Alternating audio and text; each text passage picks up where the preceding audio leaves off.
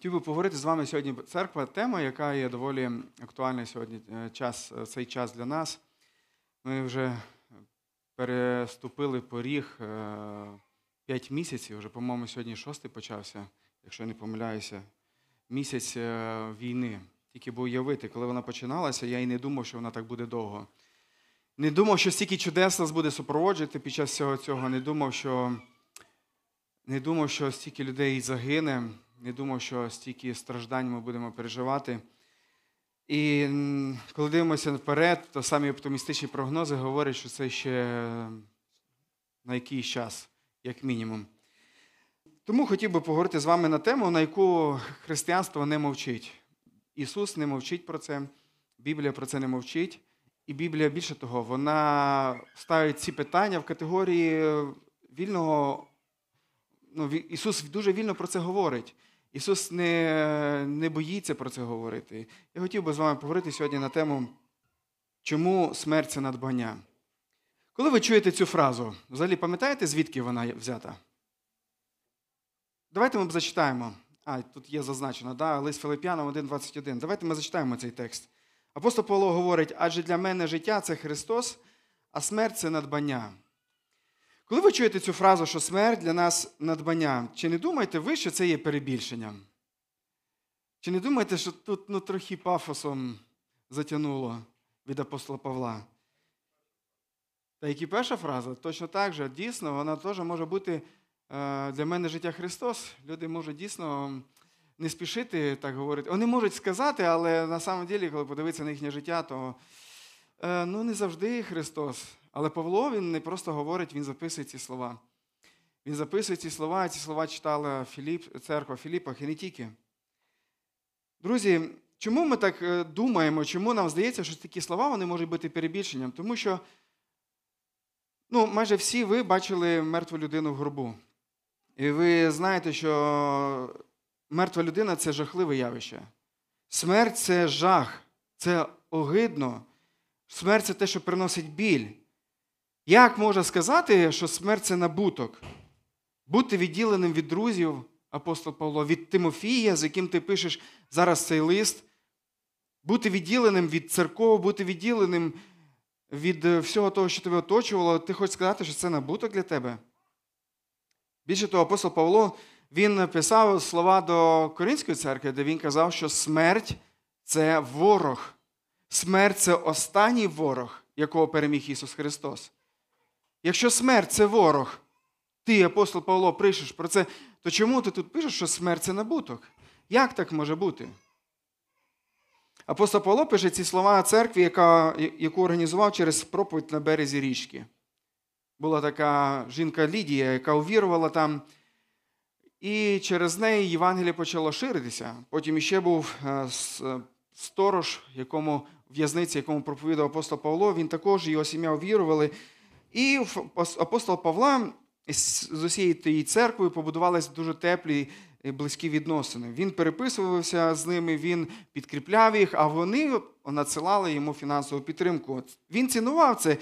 І цінував це не тільки через е, самі матеріальні блага, які вони йому давали, а через серце, яке було повернуте цих людей до нього, через дружбу, через добре ставлення, яке може було побачити в цьому дійстві. І він пише їм ось це дуже таке тепле, теплий лист і найрадісніший лист, якщо хочете.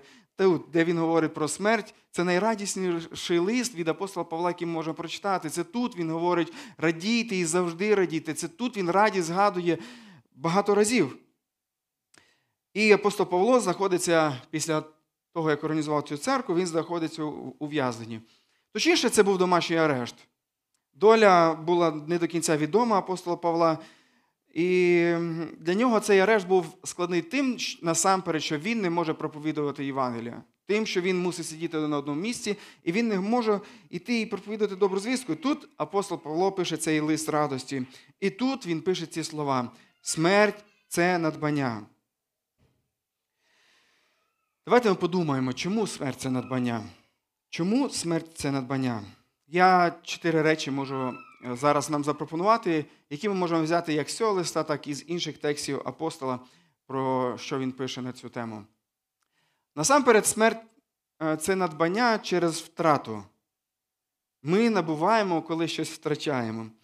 Ну, подивіться, ми, людина, яка помирає, вона насправді залишає, от чоловіки, які помирають зараз на війні, вони залишають своїх жінок. В чому тут надбання? От, залишають друзів своїх. В чому тут надбання? Але апостол Павло він дивився не тільки мірками цьогочасного тимчасового життя, він дивиться далі. Він дивиться мірками вічності. Мірками вічності, наше тимчасове тут земне життя, воно є чимось е, дуже невеликим. Вічність, яка нас чекає, це щось неймовірне велике. Вічність, яку ми будемо мати з нашими жінками, чоловіками, це неймовірно більше, ніж то, що ми маємо тут з ними, тут на цій землі. Апостол Павло він говорить так, що неймовірно краще в 23 му вірші, і ми на цьому зараз зазначимось. В вічності ви втрачаєте близькість із вашими, вашим подружжям, але ви ось ось зустрінетесь у вічності, і ви у вічності будете разом. Ваші відносини будуть не такі, які вони були тут на цій землі, але у вічності ви будете славити Господа разом, дивлячись на Ісуса Христа, величати Його, і ви будете мати таку спільність в Ісусі Христі, яку ви не мали ніколи тут на цій землі. У самі хороші і яскраві часи ваші. Точно так же з друзями. Ніколи ви не зможете мати тут на цій землі такі таку форму дружби, яку ви будете мати там, на небесах, коли буде Ісус Христос біля вас і всі інші, які повірили в Ісуса, з яким ви йшли. То дійсно ми втрачаємо дещо, ми втрачаємо дещо хороше, але ми втрачаємо дещо хороше заради того, щоб отримати щось краще. Разом з тим, ми отримуємо, ми втрачаємо щось і, і погане. Ми втрачаємо щось і погане. Отож, апостол Павло він під домашнім арештом, і це швидше за все біля нього був охоронець, можливо, навіть прикутий до нього для того, щоб апостол Павло нікуди не втік. І більше людей би сказали, Павло, ти в поганому становищі, ситуація може тільки погіршитися. Тебе можуть навіть стратити апостол Павло. Але апостол Павло він оцінює так своє життя. Він каже, адже для мене життя це Христос, а смерть надбання. Він не мір, не говорить мірками, що життя тут це погано і мене чекає гірше. Він не дивиться так на своє життя, він не дивиться песимістично. Він не так дивиться на своє життя. Апостол Павло він не думає категоріями від поганого до гіршого. Він знає іншу категорію, він знає секрет хорошого проти кращого. Іншими словами, друзі, хочу сказати, що поки я маю дихання, поки я служу моєму Спасителю, поки я можу працювати в любові для інших людей, поки я можу продовжувати е, писати листи, я говорю зараз від апостола Павла, поки я можу працювати над тим, аби збудовувати людей, допомагати їм ставати схожими на Ісуса Христа, життя це Христос. І зрозумійте, коли помер, коли померти це вигода. Померти це вигода, коли ти помираєш і є за Ісусом. Мученицька смерть апостола Павла могла бути кращою для нього особисто. Отож, тому він готовий навіть і до цього. Мислення апостола Павла, воно перевернуте верх ногами. Його мислення це зараз добре, як би не було складно, але буде краще. Друзі, це те, як ми маємо мислити. Це те, як ми маємо дивитися як на наше теперішнє земне життя, так і майбутнє в тому числі зараз в період війни, який ми живемо. Зараз є багато горе, біди, але в той же час багато милості Господа при всьому цьому. Господь відкривається вам, Господь показує, в чому зміст вашого життя. Господь показує, що ваше життя не тільки для тимчасового ось тут кількох десятиліть, а ваше життя воно простирається у вічність. Ось скільки добра ви маєте, ви маєте Ісуса Христа, що би вас не чекало. В Псалмі відомому 23-му сказано, що Ісус з нами завжди, навіть в долині смертної темряви, навіть тоді, коли нам прийдеться, доведеться побачити смерть своїми очима, Ісус навіть і тоді буде з нами. Ось чому наше життя це не катастрофа, а це добре. І ось як апостол Павло дивиться на життя. Джим Еліот, е, фразу якого ви можете побачити на екрані, він колись сказав. Е, не заздалегідь до своєї смерті. Він сказав: не глупий той, хто віддає те, чого не може зберегти, щоб отримати те, чого не може втратити. Він віддав своє життя для проповіді Євангелія е, папуасами, які прийняли його за ворога, його і ще й чотирьох його друзів, і стратили їх, вбили їх. Він був готовий віддати своє життя заради того, щоб отримати те, що він не може втратити. Апостол Павло подібно дивився на своє життя. Він дивився на своє життя як на те, що складається з доброго і кращого. Принаймні життя християнина. Якщо ви не є християнином, не впевнений, що ви можете мислити такими категоріями. Ви ще не перейшли в категорію доброго, ви ще не стали жити з Христом. Христос ще не став всім для вас, тому вас, е, у вас немає доброго зараз життя, дивлячись на те, як Біблія пише. І тому наше заохочення до вас, щоб ви стали в цю категорію. Ну і разом з тим, що ще ми втрачаємо? Коли ми помираємо, ми набуваємо те, що ми втрачаємо жало в плоті, смертне тіло гріха. Ми втрачаємо боротьбу з гріхом.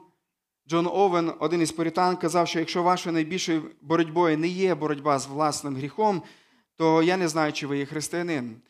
Християни забувають про це, і вони думають, що їхній найбільший ворог це той, хто там на сході, найбільший ворог це російські солдати. Дійсно, вони наші вороги, але дуже часто не помічають того ворога, який є всередині, і робить з тих російських солдатів тим, якими вони є. Гріх. Апостол Павло він пише до Римської церкви, і він говорить про цю боротьбу. Тож ми знаємо, що дух... закон духовний, а я ні. Гріх панує наді мною, неначе я раб його. І я не знаю, що роблю, бо роблю не те, що хотів би, а те, що ненавиджу. І якщо я роблю не те, що бажаю робити, то погоджуюся з законом, що він добрий. Насправді ж то не я роблю, а гріх, що живе в мені. Так, я знаю, що добро не живе в мені, тобто в моїй недуховній людській природі. Прагнення робити добрі справи в мене є, але здійснити їх не можу. Бо я не роблю те добро, яке хочу робити, а чиню зло, зло, якого чинити не хочу. То коли я роблю те, чого не хочу, то вже не я здійснюю це, а гріх, який живе мені. Отже, я відчуваю цей закон у собі, хоча я хочу чинити добро, та зло завжди є зі мною. Внутрішньо я насолоджуюся законом Божим, та бачу, інший закон керує тілом моїм. Він ворогує з законом Божим, що керує моїм е, розумом. Цей інший закон і є законом гріха, і він робить мене своїм в'язнем. Він владарює моїм тілом. О, нещасний я чоловік! Хто визволить мене з цього смертного тіла? Бог. Тож дяка йому через Господа нашого Ісуса Христа. Розумом своїм я раб закону, а грішною природою своєю я раб закону гріха. Ось ця боротьба, відвічна боротьба в власному житті з гріхом, кого вона не змучувала, смерть позбавляє нас цієї боротьби. Гріх не матиме ніякої влади абсолютно. Боротьба зі світом, зі спокусами, хто із нас не стомився від цього. Нас не буде напрягати хіть очей, похоть плоті, гордість життєва. Не буде у нас запитань без відповідей, скільки сьогодні у нас є їх. Не буде гріха, не буде сатани, не буде сліз, не буде болі, не буде втрат, не буде ночі, не буде прокляття, провини не буде, не буде суму. Смерть це ворота для тих, які помирають в, Ісус, в Ісусі Христі для того, щоб прийти у вічне блаженство з Ним. І дійсно, я хочу сказати, що смерть є втратою для тих людей, кого полишає померлий. Тобто ми, які залишаємося жити, для нас це втрата. Але не для того, хто входить в небо. Для нього цей момент це не є втратою. Він набуває щось більше, якщо він помирає у Ісусі Христі. Для нього це надбання. Для нього це надбання. Біблія говорить про те, що ми будемо звільнені від болю цього світу. Ми можемо згадати історію про Лазаря, який був хворий і голодний, відкинутий, принижений. Історія Ісуса Христа з Луки 16 розділу. І він був зневажений, але коли він помер, от той же час Бог змінив його положення. Бог змінив його положення, тому що він помер в Бозі. Павло не дивиться на життя тут на цій землі з презирством. Мені хочеться сказати на це. Він не говорить, що тут погано. Він не говорить, що це земля, вона йому вже доскучила, він, йому вже тут все не цікаво. Йому... Ні, він не так говорить. Він говорить, що це земля добра. Він говорить, що те, що він переживає тут, це добре. І він думає про майбутнє, про небесне, як про краще. Ось якими категоріями ми маємо мислити. І цей дуалізм, коли християни вони говорять, що тут погано, а там добре. Ну, можливо, для когось є вкрай от, е, тяжка ситуація, і те немає таких ситуацій, коли не було би Ісуса Христа з вами, а значить, добре завжди буде є з вами. Апостол Павло, він не дивиться на своє життя з презирством. Ми про це можемо подивитись, 23-й вірш нашого текста Филип'яна, він говорить, і те, і друге вабить мене. Тобто він хоче залишитися тут. Він бачить тут добре. І те, і друге бавить мене, каже, я маю бажання звільнитися і бути з Христом, бо це набагато краще. Далі каже, а залишитися в тілі потрібніше для вас. Ось чому його дуалізм. Він е, він знає, що життя тут, на цій землі, це добре, але життя майбутнє, воно набагато краще. Ось чому він говорить, що смерть це набуття. Смерть це набуття, друзі, через усе те, що ми залишимо позаду. Усі ці речі, які породив гріх, які є наслідком гріха, вони залишаться позаду. Смерть це інвалідний візок, на якому я приїду, присутність Ісуса Христа.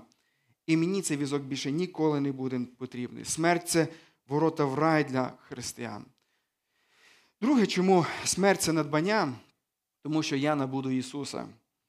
Так, ми живемо вже з Ісусом Христом тут, на цій землі, живемо вірою в Нього, не бачачи не бачачи Його, не не можучи доторкнутися до Нього. Ми спілкуємося з Ним не е, вірою, розуміючи, що Він чує нас, але не бачимо Його. Ми не спілкуємося з ним, так як ми спілкуємося з друзями, з чоловіком і жінкою, але там, на небісах, ми будемо мати зовсім іншу категорію спілкування з нашим Господом. Ми будемо бачити Його, ми будемо чути Його. Біблії насправді описується е, чимало ем, краси, небес, які чекають нас, благословіння, які нас там чекають. Але набагато більш Е, для нас цінним і важливим є навіть не те, що ми можемо побачити з усіма віруючими людьми, які довірились Ісусу Христу, і вони там будуть на небесах. Можливо, хтось побачить свого свого чоловіка, свого жінку, які раніше померли. Можливо, ви побачите ваших діточок, які померли раніше. Це буде прекрасно, але найбільше, що ви побачите там, ви побачите Ісуса, і це буде набагато більше, навіть, ніж те, що я тільки що сказав. Втіха, побачити Ісуса Христа, воно буде неймовірно більше. Неймовірно більше, ніж бажання позбавитися болю, бажання позбавитися страждань, бажання е, мати чогось позитивне, більше, ніж влада над Царством Божим, яку Бог буде давати, більше, ніж престол, за який Бог буде садити нас. Це Ісус Христос, якого ми будемо бачити, яким ми будемо насолоджуватися.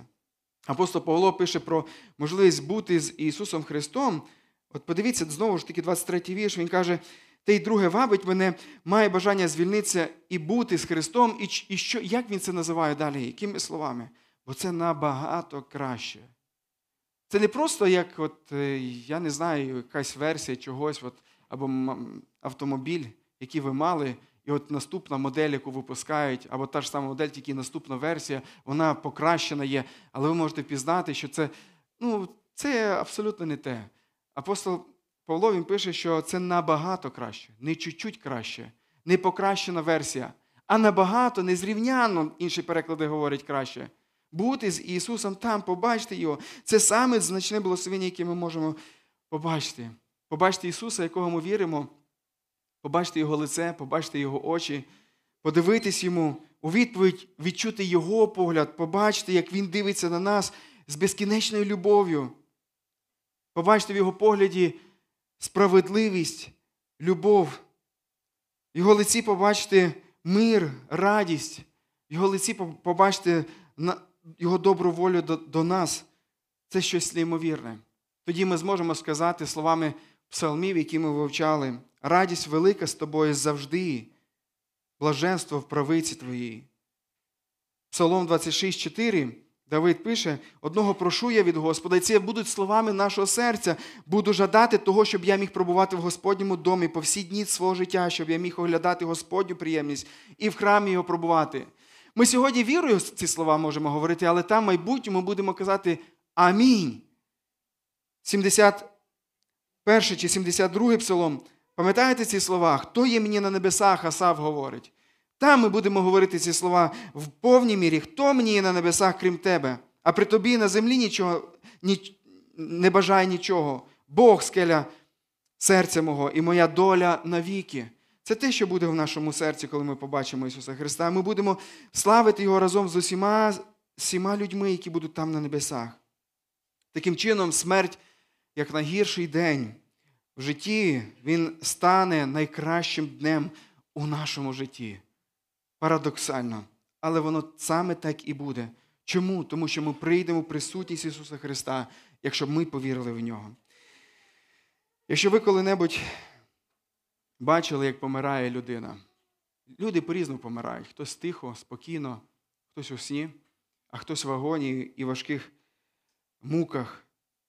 Але якщо ця людина вона помирає з Ісусом Христом в ту же саму мить, яку вона помирає, вона опиняється біля Ісуса Христа. Ту же мить їй стає незрівняно краще. Ось чому християнська вона має неймовірний оптимізм.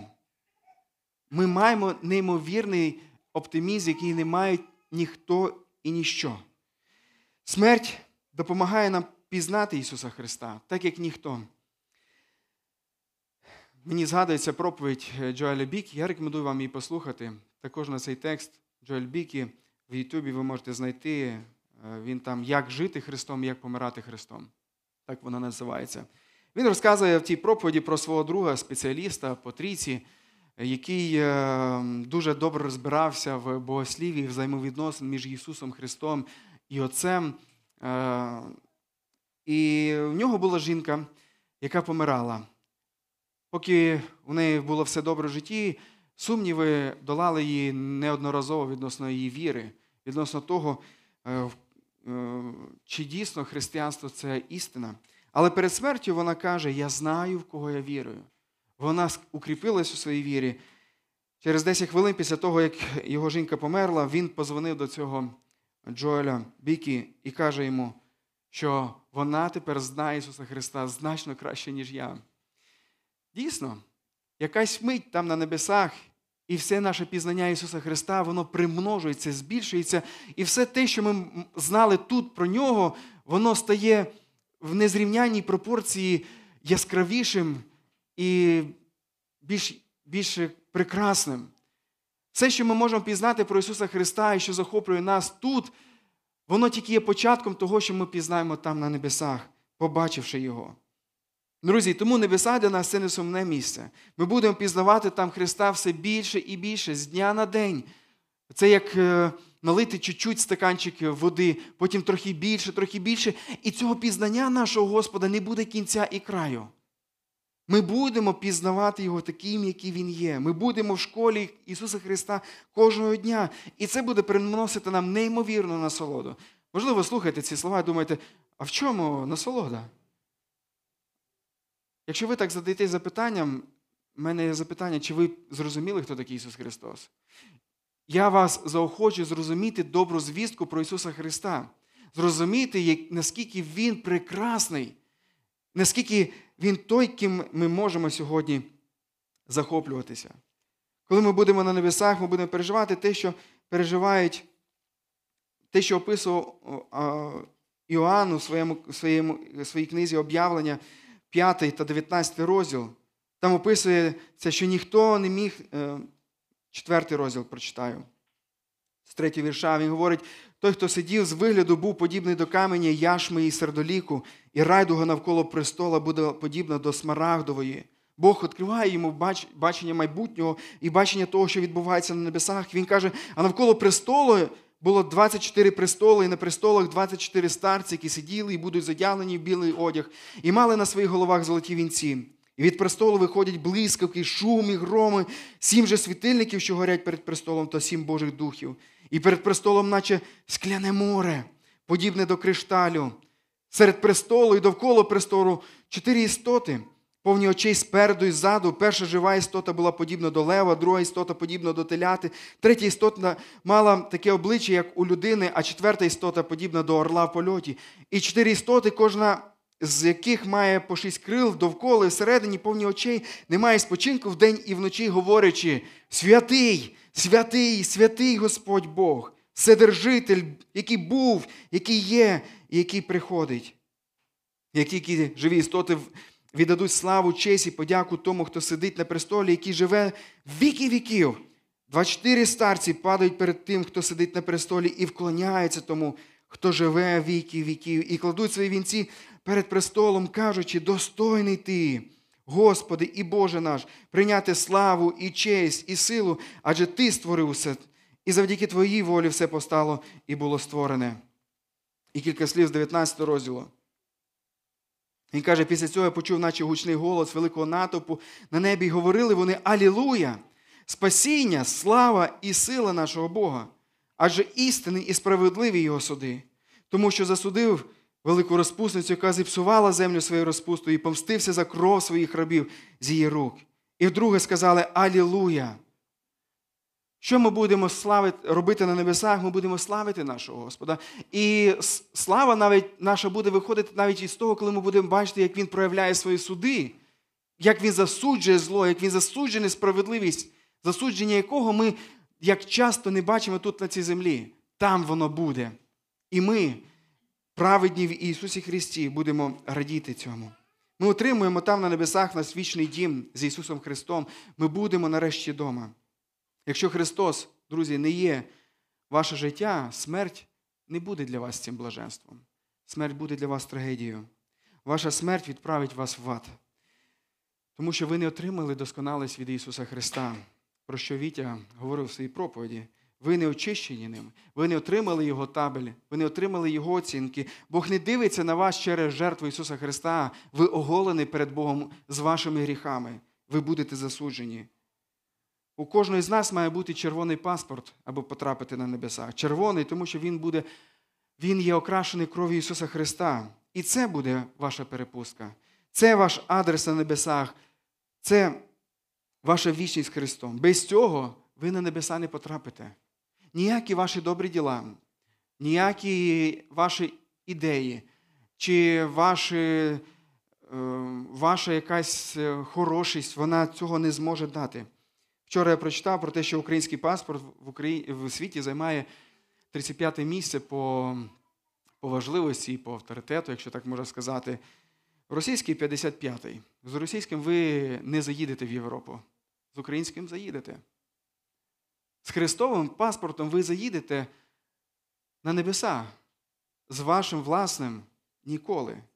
Вам треба паспорт громадянина неба. Зробіть його сьогодні. Не потрібно чекати чергу, не потрібно чекати, поки вам його видадуть. Ви можете його сьогодні отримати, повіривши Ісуса Христа і отримавши небесне громадянство. Просто повірити Ісуса Христа, Христу.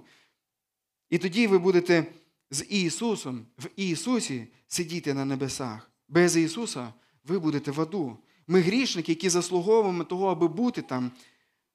Хтось каже, чому? Чому? Хтось подивиться навколо і скаже, чому погані речі стаються з такими хорошими людьми. Мені любить, подобається відповідь е, з правила на це слова. Він каже: насправді погані речі ставалися один раз і то з добровольцем.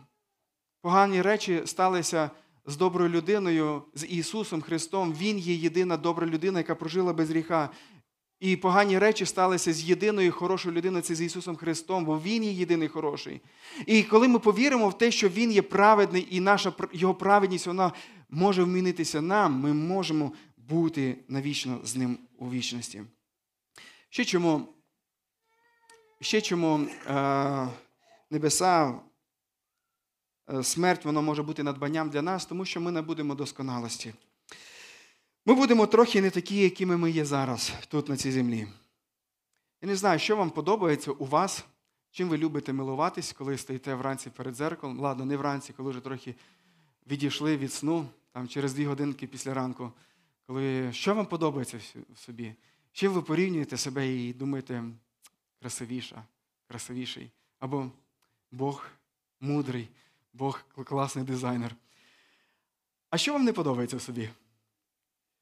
Що би ви хотіли вирівняти, підрізати, підмалювати, розпрямити, закрасити? На небесах не буде ніяких недосконалостей. Ми побачимо себе такими, якими ми мали би бути. І апостол Іван він допомагає нам у цього. Він пише, улюблені, ми тепер ще, ми тепер Божі діти, але ще не виявило, що ми будемо. Та знаємо, що коли з'явиться, то будемо подібні до нього. Бути подібним до Ісуса Христа. Бо будемо бачити Його, який Він є. Євреям 12 розділі, 22, 23 вірш сказано, але ви прийшли до гори Сіон, до міста Бога, до міста Бога, живого Небесного Єрусалима. Ви прийшли до тисячі тисяч радісних ангелів, що зібралися разом. Ви прийшли на зібрання першорідних синів Божих, чиї імена накреслені на небесах. Ви прийшли до Бога судді всіх людей. Ви прийшли до душ праведників, які вже стали якими? Досконалими. На небесах ми будемо мати цю досконалість, друзі. У нас не буде гріха. Ми покінчимо з внутрішньою війною цією нашою. Ми покінчимо з тим постійним розчаруванням, яке ми можемо приносити нашому Господу, який полюбив нас і віддав нас за себе. Тільки би подумати, ми будемо довершені. Ми будемо довершені в любові, в чому так являємося недовершеними сьогодні. Коли я оцінюю свою любов до своєї жінки, я бачу в ній стільки егоїзму. І чесно скажу, я навіть і не знаю, коли я одружувався на неї, на ній, чи я одружувався на тому, що я бачив, як їй буде добре зі мною, чи як мені буде добре з нею. Моя любов, вона часто є егоїстичною, але там на небесах воно так не буде. Ми будемо довершеною. Наша любов не буде вибірковою, нерішучою. Ми будемо довершені в пізнанні. Не в тому сенсі, що ми все будемо зразу знати, але в тому сенсі, що ми будемо пізнавати Бога без домішку якихось е, неправди, якогось свого розуміння. Тут на цій землі у нас вистачає таких речей. Там, на небесах, ми будемо мати досконале пізнання. Ми будемо довершені в святості, ніякого гріха. Не потрібно буде сповідуватися. Не потрібно буде жаліти, не потрібно буде каятись, тому що не буде гріха там на небесах. Не буде гніву, не буде недовіри, не буде злості, не буде стомленості, не буде порочності, не буде прихованих мотивів подвійного дна в якихось речах, які ми робимо. Там на небі це все буде відсутньо. Ми будемо нагороджені за наше служіння. Ми будемо там вічно з Ісусом Христом. Неймовірно. Мене це захоплює. Ось чому апостол Павло він говорить, що ми, що смерть для нього є надбанням, тому що ми будемо мати там після смерті все це. І останнє, друзі, що ми будемо мати, коли будемо, коли помремо? Ми наблизимось до Воскресіння. Ми наблизимось до Воскресіння. Смерть можна уникнути тільки одним шляхом. Це жити в часи, коли Ісус Христос повернеться на цю землю. Я не знаю, можливо, нам пощастить жити цей час. І дивлячись на те, як події відбуваються, ми можемо сказати, а це може стати дуже швидко. Це може стати і сьогодні. Це може стати неочікувано для усіх нас. Ісус прийде. І апостол Павло, пишучи лист до Солоня, він говорить, що там відбуде, тоді відбудеться переміна нашого єства. Ми станемо зміненими, ми станемо такими, про які я щойно говорив. Нам не потрібно буде помирати для цього, ми просто перемінимося. Але якщо ми не доживемо до цього часу, ми, нас буде чекати Воскресіння. Нас буде чекати перед тим смерть, а потім Воскресіння. Апостол Павло, він сподівається на майбутнє, на майбутнє блаженство, і він говорить про це особливо дуже багато в першому листі до Коринтян, 15 розділі. Він каже, що всі ми чекаємо Воскресіння майбутнього. Про це пишуть різні тексти Біблії, про це пишуть, писав апостольський символ віри, де ми говоримо, що віруємо у Воскресіння тіла. Ісус Христос в цьому плані Він є як первісток. Він той, хто воскрес, і апостол Павло його в 1 Коринтяні, 15 розділі називає первістком в тому змісті, що він е, як прототип, той, хто перший воскрес, і дивлячись на нього, який він був воскреслий, в якому тілі він був, в такому тілі будемо і ми. Дивлячись те, що сталося з Ісусом Христом, те станеться і з нами, друзі. Лист апостола Павла до Коринтян, 15 розділ з 35 по 38 вірш. Він говорить, але дехто скаже, як же мертві встануть? У якому тілі прийдуть? Нерозумний.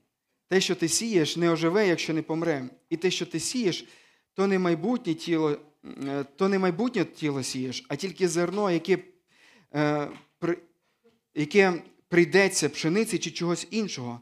А Бог дає йому тіло, яке забажає кожному насінню власне тіло.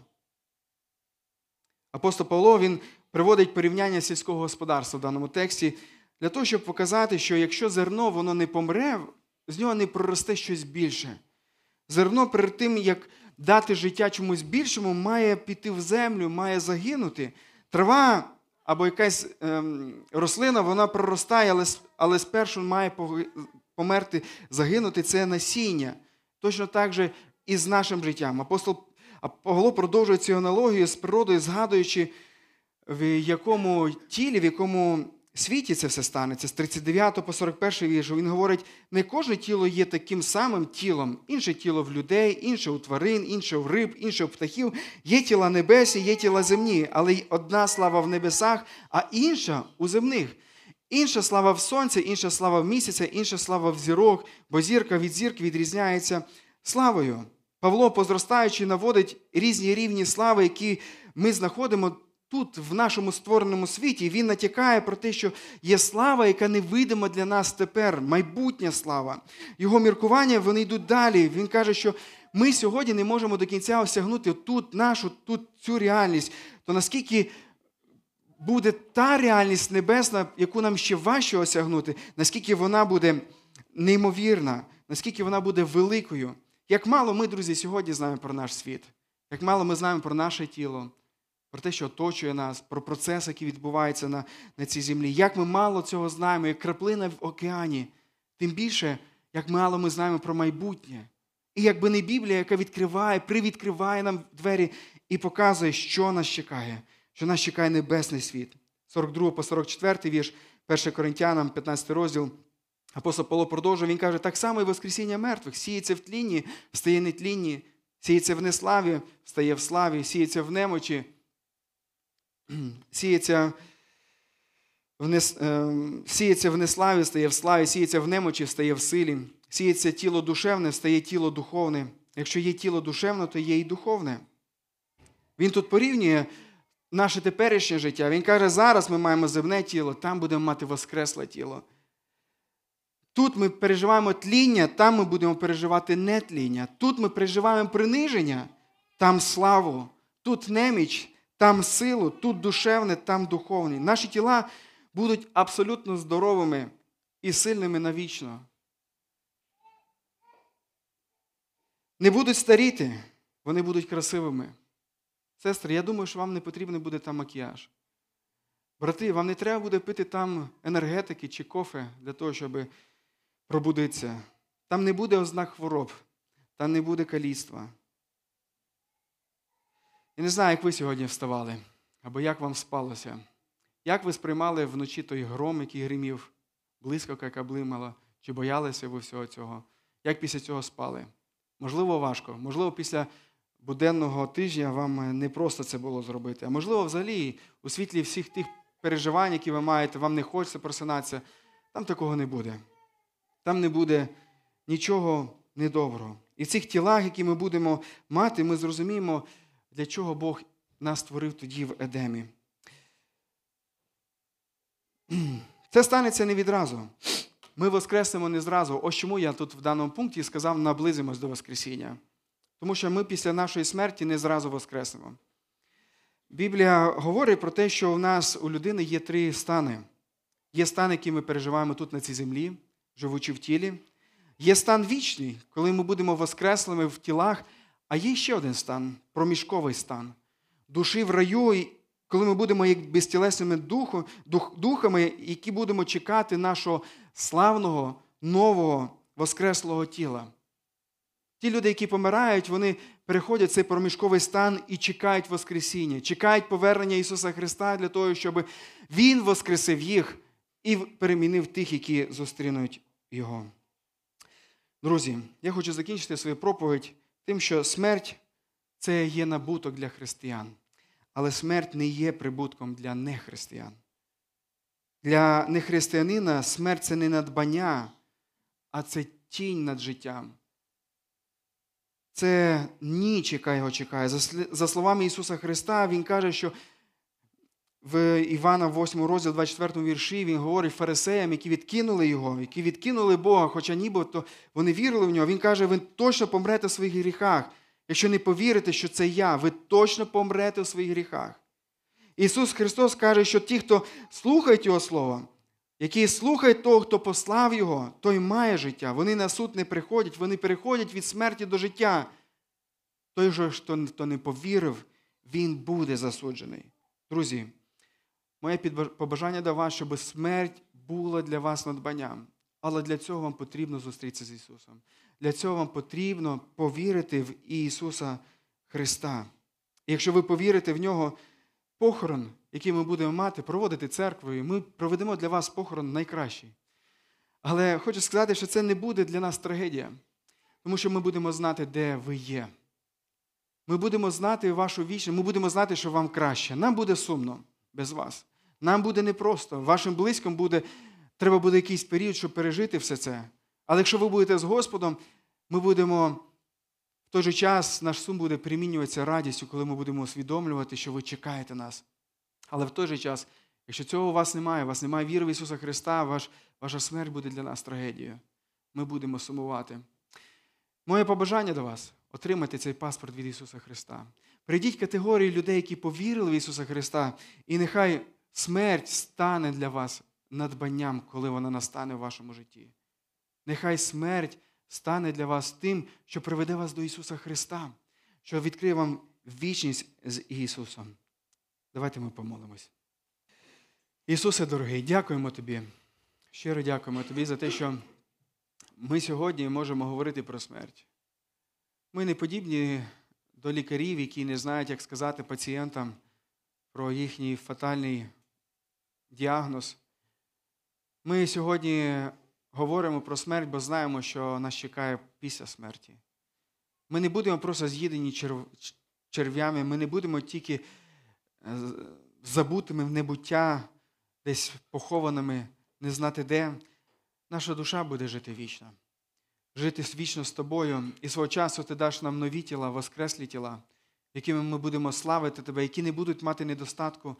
І одного часу ми, Ісусе, побачимо Тебе, яким Ти є. Господи Ісусе, хочу визнати, що ці слова, вони і для мене, апостола Павла, навіюють якимось пафозом. Я, Господи, не можу сказати до кінця подібно, як апостол Павло. Навчи мене жити так, аби дійсно для мене життям був тільки Ти. І аби смерть була набуттям, аби, Господи, я не боявся її, як ті, які не мають надії.